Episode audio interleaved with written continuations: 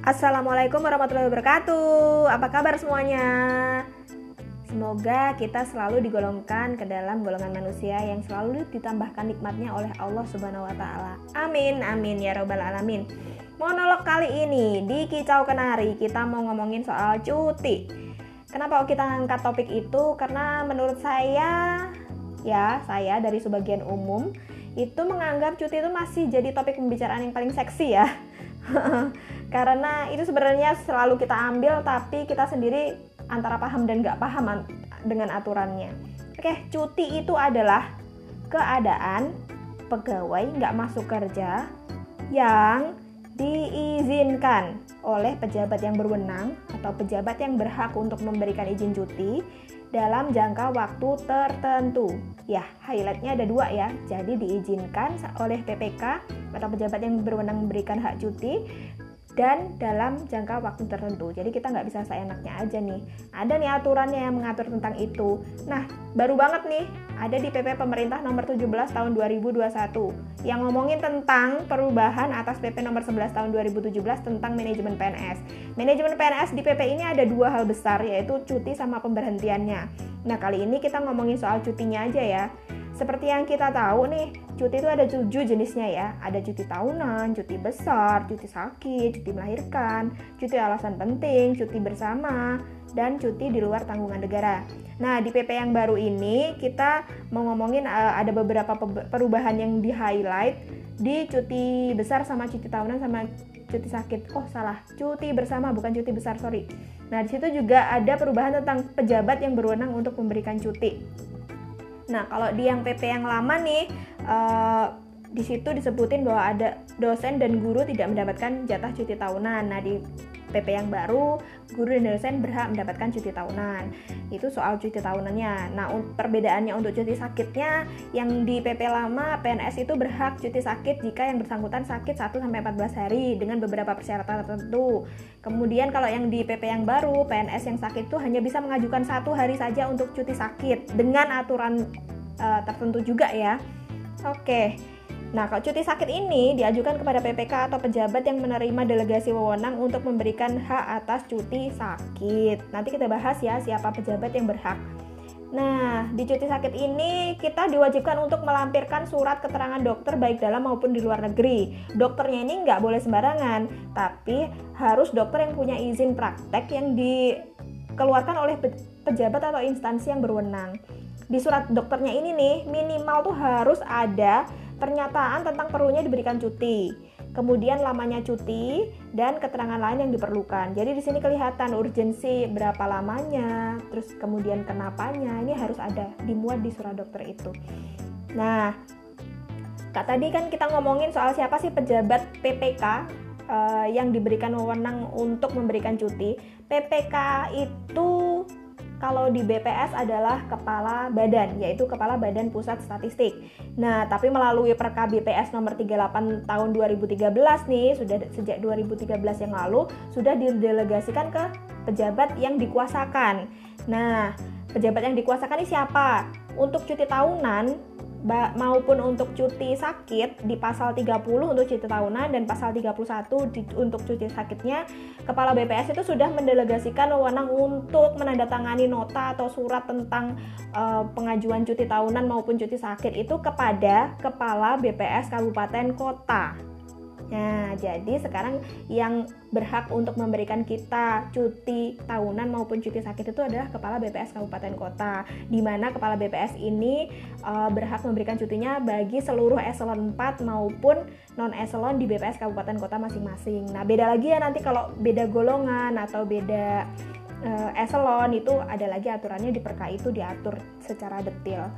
Nah, Tadi highlight yang mau kita sampaikan lagi di PP yang terbaru itu tentang cuti bersama. Di situ uh, presiden itu menetapkan bahwa cuti bersama tidak mengurangi hak cuti tahunan. PNS yang karena jabatannya nggak diberikan hak atas cuti bersamanya, maka hak cuti tahunannya itu akan ditambah sesuai dengan jumlah cuti bersama yang nggak diberikan. Ini biasanya untuk tenaga-tenaga kesehatan ya.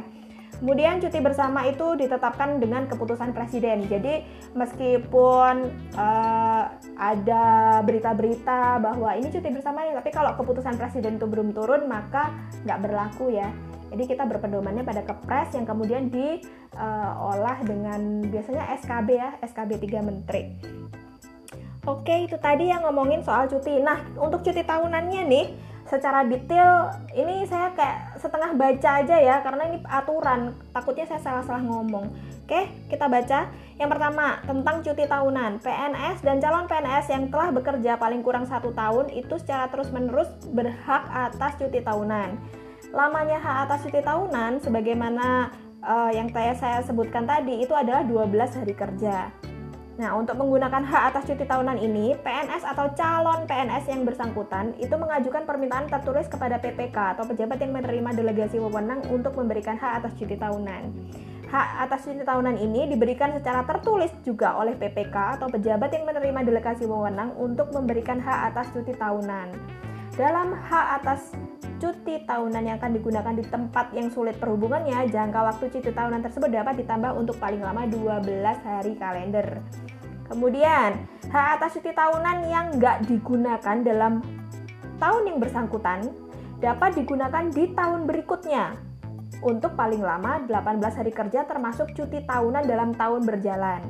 Contohnya, misal nih, uh, kalau misalnya saya menggunakan hak cuti tahunan selama tiga hari kerja di tahun 2019 Nah, sisa hak cuti saya di tahun 2019 itu kan berarti ada 9 hari kerja.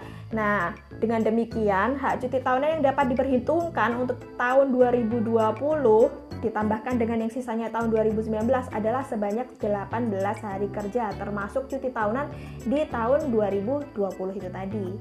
Oke, nah kalau misalnya di H-1-nya itu saya udah pakainya 7 hari nih, berarti kan sisanya ada 5. Nah, tadi kan dibilang kalau tidak dipakai maka e, maksimal 18. Nah, kalau sudah terpakainya 7, ini berarti kita tambahin aja nih sisanya kan ada 5 ditambahkan dengan hak cuti tahunan tahun berjalan 5 tambah 12 jadi 17 hari kerja. Nah, itu contohnya. Kemudian next ya, hak atas cuti tahunan yang nggak digunakan 2 tahun atau lebih berturut-turut. Yang nggak digunakan ya. Nah itu dapat digunakan dalam tahun berikutnya untuk paling lama 24 hari kerja termasuk hak atas cuti tahunan dalam tahun berjalan.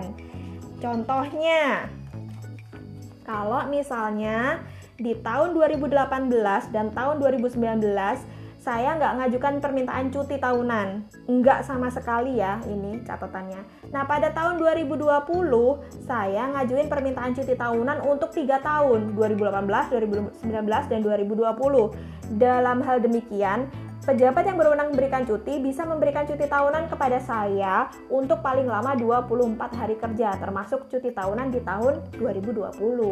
Nah itu tadi kalau nggak dipakai sama sekali di dua tahun berturut-turut loh ya. Tapi kalau kita sudah pernah menggunakan ya nggak nggak berlaku 24 itu. Kemudian, hak atas cuti tahunan itu dapat ditangguhkan penggunaannya oleh PPK atau pejabat yang menerima delegasi wewenang untuk memberikan hak cuti untuk paling lama satu tahun apabila kepentingan dinasnya mendesak. Oke, kayaknya kepanjangan. So, kita next aja ke cuti sakit ya. Ke cuti sakit itu ada disebutkan bahwa setiap PNS yang menderita sakit itu boleh dan berhak atas cuti sakit. PNS yang sakit lebih dari 1 sampai dengan 14 hari berhak atas cuti sakit dengan ketentuannya PNS yang bersangkutan harus mengajukan permintaan secara tertulis dengan melampirkan surat keterangan dokter. Nah, kalau PNS ini menderitanya sakit lebih dari 14 hari, masih berhak atas cuti, cuti sakit untuk waktu paling lama satu tahun dengan ketentuan PNS yang bersangkutan harus mengajukan permintaan secara tertulis dengan melampirkan surat keterangan dokter pemerintah dokter pemerintah ya nah apabila dalam jangka waktu satu tahun itu belum sembuh bisa ditambah lagi enam bulan bila diperlukan tapi berdasarkan surat keterangan tim penguji kesehatan yang ditetapkan oleh menteri yang menyelenggarakan urusan pemerintah di bidang kesehatan. Agak ribet ya tapi uh, kita berhak loh. Nah ngomongin soal hak jadi cuti itu haknya PNS guys. Jadi nggak boleh nih cuti itu tidak diberi tidak diberikan kecuali ya kecuali untuk cuti di luar tanggungan negara. Itu berhak untuk ditolak. Nah, jadi kalau ada staf yang mengajukan cuti, terus atasan yang berwenang itu menolak, itu nggak bisa. Jadi yang bisa itu hanya diberikan hak untuk menunda. Oke guys, udah panjang banget. Jadi uh, berikan saya kesempatan untuk menyampaikan uh, closing statement ya. Jadi cuti itu memang hak setiap pegawai, tapi jangan lupa untuk mengkondisikan diri kalian masing-masing bahwa kalian layak untuk diberikan cuti. Kedua, break sejenak itu emang penting, tapi akan lebih penting memastikan dulu break yang kita ambil itu memang sudah bijak dan tepat. Tiga, oke, kembali lagi cuti itu hak, tapi di dalam hak itu tetap ada tanggung jawab di dalamnya. Oke guys, sekian udah 10 menit lebih, sorry ya agak panjang. Uh, next kita bisa perbaiki uh, periode atau durasi ya, durasi bukan periode. Durasi podcast kita menjadi lebih ringkas lagi. Oke, kalau mau ditanya ada yang ditanya-tanya silahkan Wapri Japri ke WA atau telepon uh, Kasubag Umum BPS Kota Blitar Sartika Yulandari. Untuk itu saya undur diri dulu. Um, apa ya? Gunakan hak cutimu dengan bijak lah. Oke, wassalamualaikum warahmatullahi wabarakatuh. Bye.